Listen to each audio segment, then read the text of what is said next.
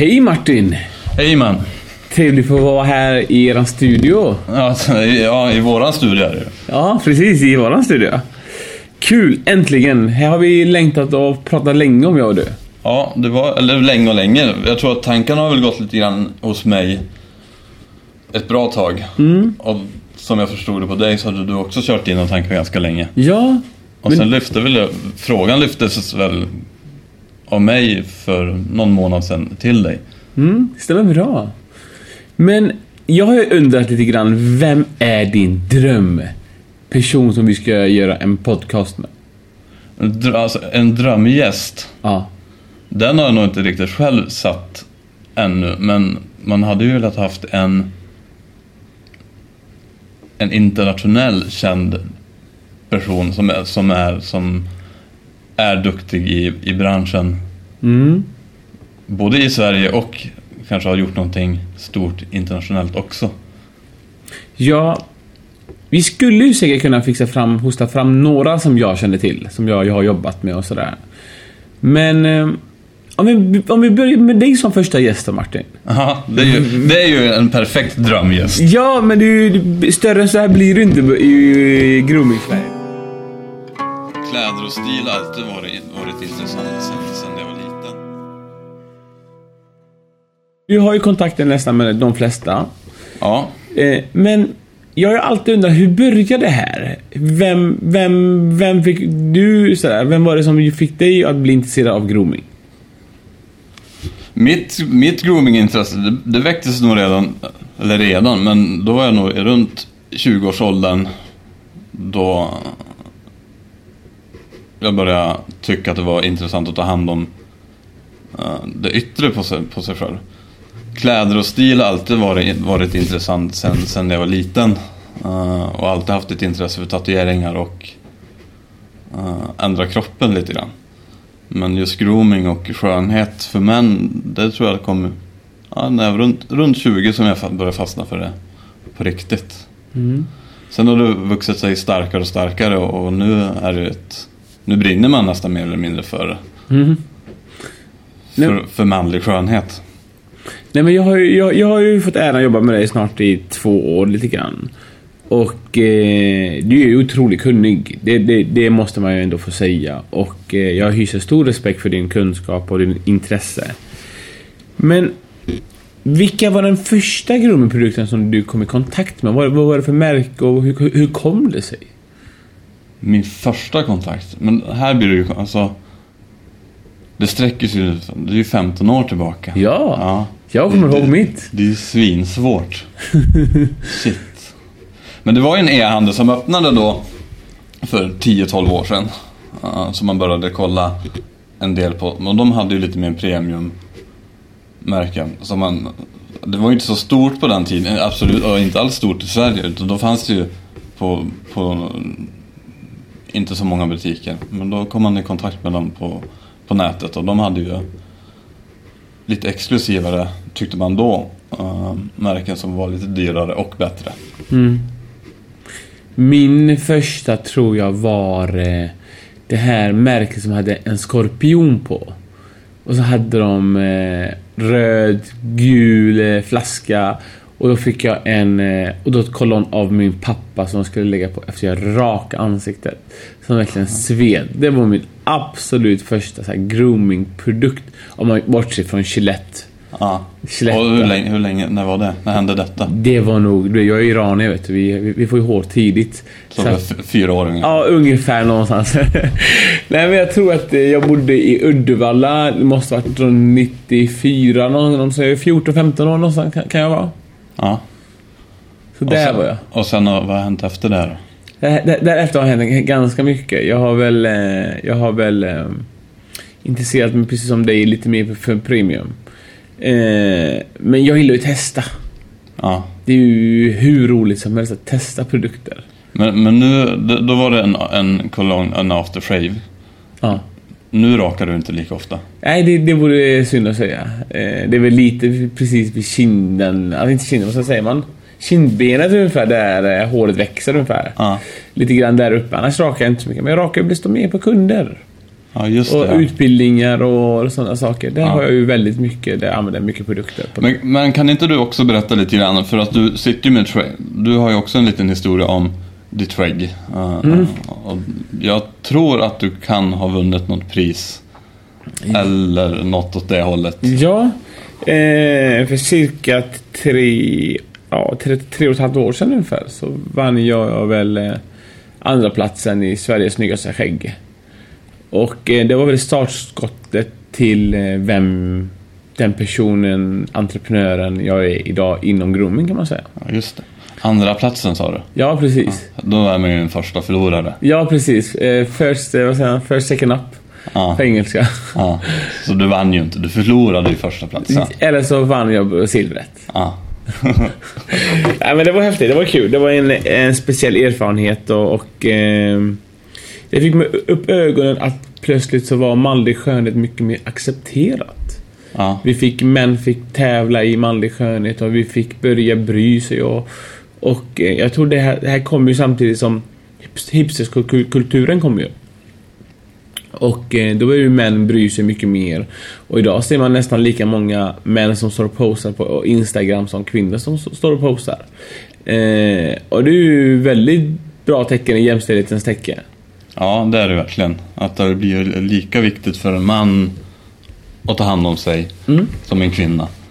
Uh, och att vi också börjar använda hudvård och faktiskt göra oss uh, snygga för tjejerna också som, de, som vi i nästan princip kräver att tjejerna ska göra för killen. Men Martin, vad vill vi med det här, med det här programmet, med den här podcasten? Vad vill vi få fram? Vad är vilken information och vad är vårt mål tror du? Vilka, vilka lyssnare vill vi ha?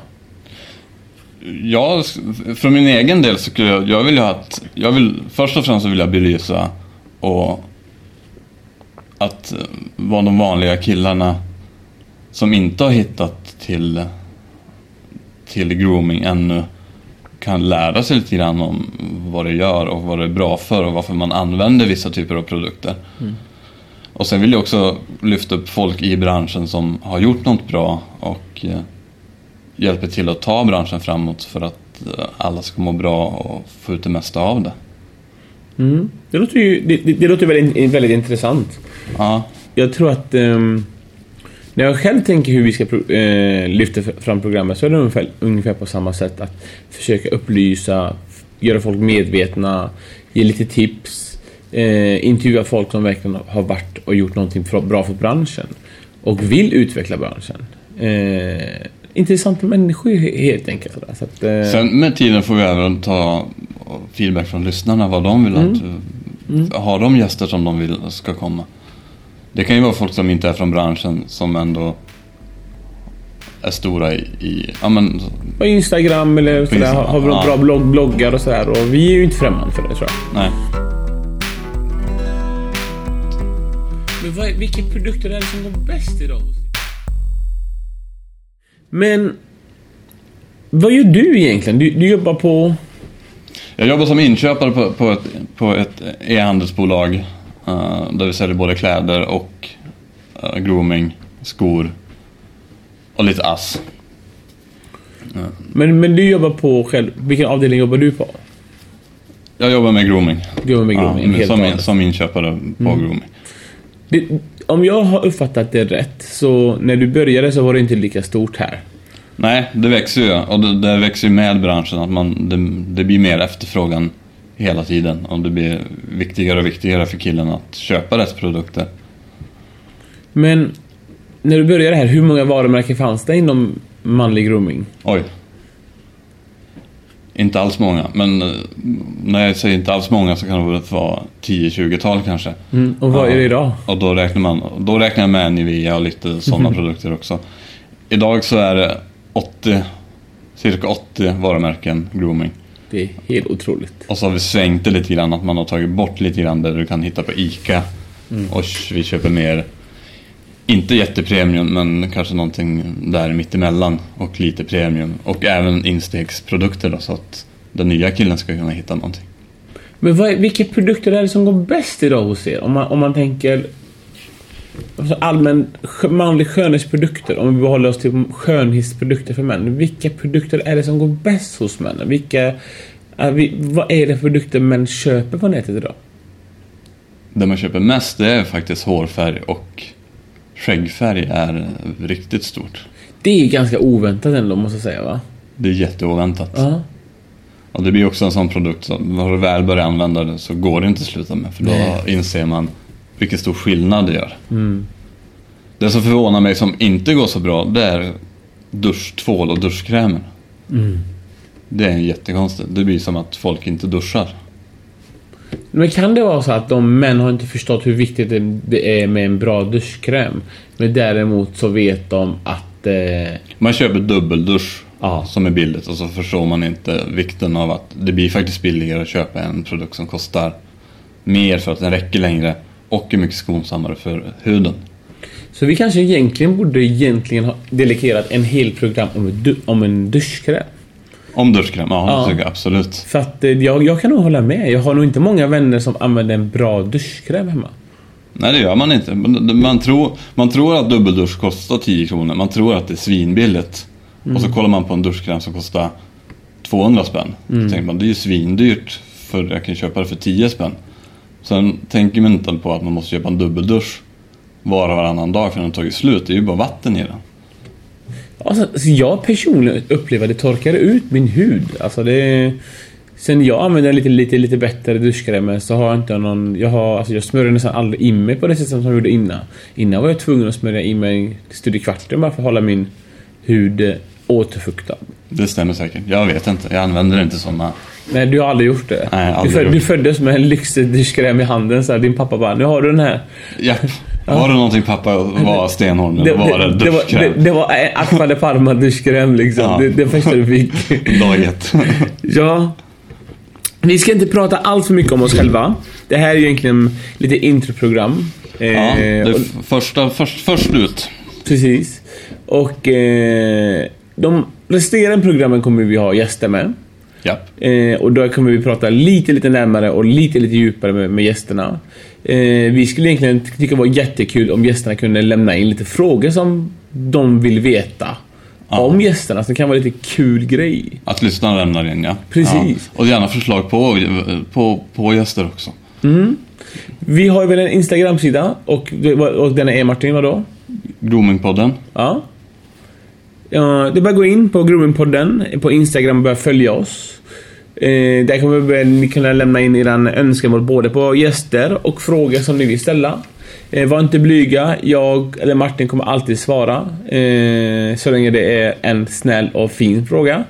Eh, annars, Fast även kritik kommer vi också svara på. Men då ska det vara... det, det kan Martin få ta. Jag, Ja. jag, jag, jag tar bara de snälla frågorna så Martin tar de eh, kritiken. Exakt. För jag, jag är ju så perfekt nämligen. Det är bara Martin som är lite konstig. Nej, skämt åsido. Självklart ska vi kunna ta er kritik utan några större problem. Eh, det är ju så man utvecklas, brukar jag säga. Eh, men tack för att jag fick prata lite med dig Martin idag. Ja, varsågod. Det var så lite så. Och eh, vi hörs om en vecka igen. Tack, hej. Hej!